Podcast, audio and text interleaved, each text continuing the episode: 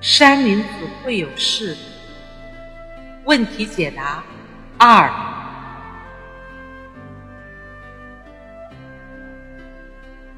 有人这样问山林子老师：“我们需要用钱来实现太多的欲望，但是跳不出来。现在我就尽量合理安排。”用自己挣的正当的钱，实现比较现实的小愿望，不去贪恋更多的钱。我这样活着，是不是也饶有情趣啊？山林子先生是这样回复：用大钱干大事，用小钱。干小事。